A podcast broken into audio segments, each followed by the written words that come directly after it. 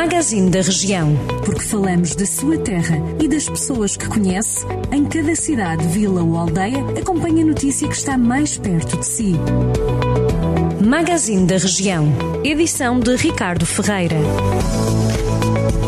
Região do Douro já iniciou as vindimas deste ano, 2020, em que se prevê uma quebra de produção de cerca de 20%, um ano que fica também marcado pela pandemia que impôs novos cuidados e regras na maior festa da região vinheteira.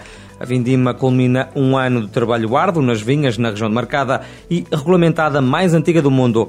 Em São João da Pesqueira, conselho onde mais se produz vinho do Porto, a vindima também já começou. As duas utentes do lar de São José, em Santiago de Cassorrães, no Conselho de Mangualde, que voltaram a testar positivo à Covid-19, vão ser novamente testadas. A garantia foi dada ao Jornal do Centro pela diretora técnica do Centro Paroquial de Santiago de Cassorrães, Ruth Pinto.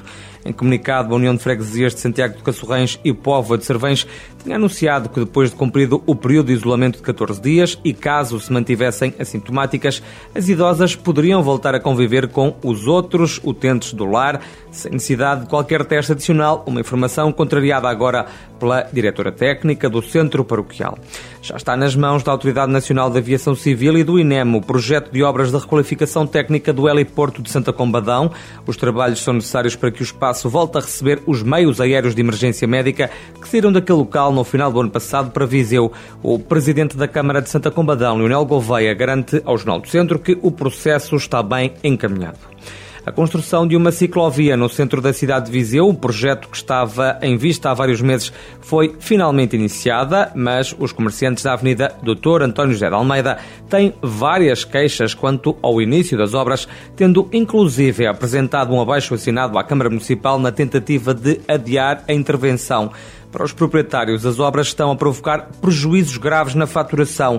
A ciclovia da cidade de Viseu insere-se no programa de mobilidade suave, que o município já anunciou e que tem como objetivo definir uma estratégia concertada entre as várias formas de transporte urbano, nomeadamente público. Em Sinfãs, a autarquia vai apoiar mais empresas do Conselho no âmbito do pacote de medidas implementado para fazer face aos impactos negativos resultantes da pandemia da Covid-19. Desta vez, o Executivo aprovou apoios a mais 51 empresas. Até à data já foram aprovados apoios para 92 firmas, uma ajuda que no total representa uma verba superior a 52 mil euros e que abrange 145 postos de trabalho. Por Oliveira de Frades, a Câmara Municipal vai atribuir novas bolsas de estudo aos alunos do Conselho que ingressem ou frequentem o ensino superior público. Segundo o município, as candidaturas devem ser entregues entre os dias 1 de setembro e 31 de outubro para o Gabinete da Ação Social. Em comunicado, a autarquia, presidida por Paulo Ferreira, justifica a medida com a intenção de motivar os jovens na formação académica, estimulando o seu sucesso educativo e contribuindo também para uma sociedade mais justa e equitativa.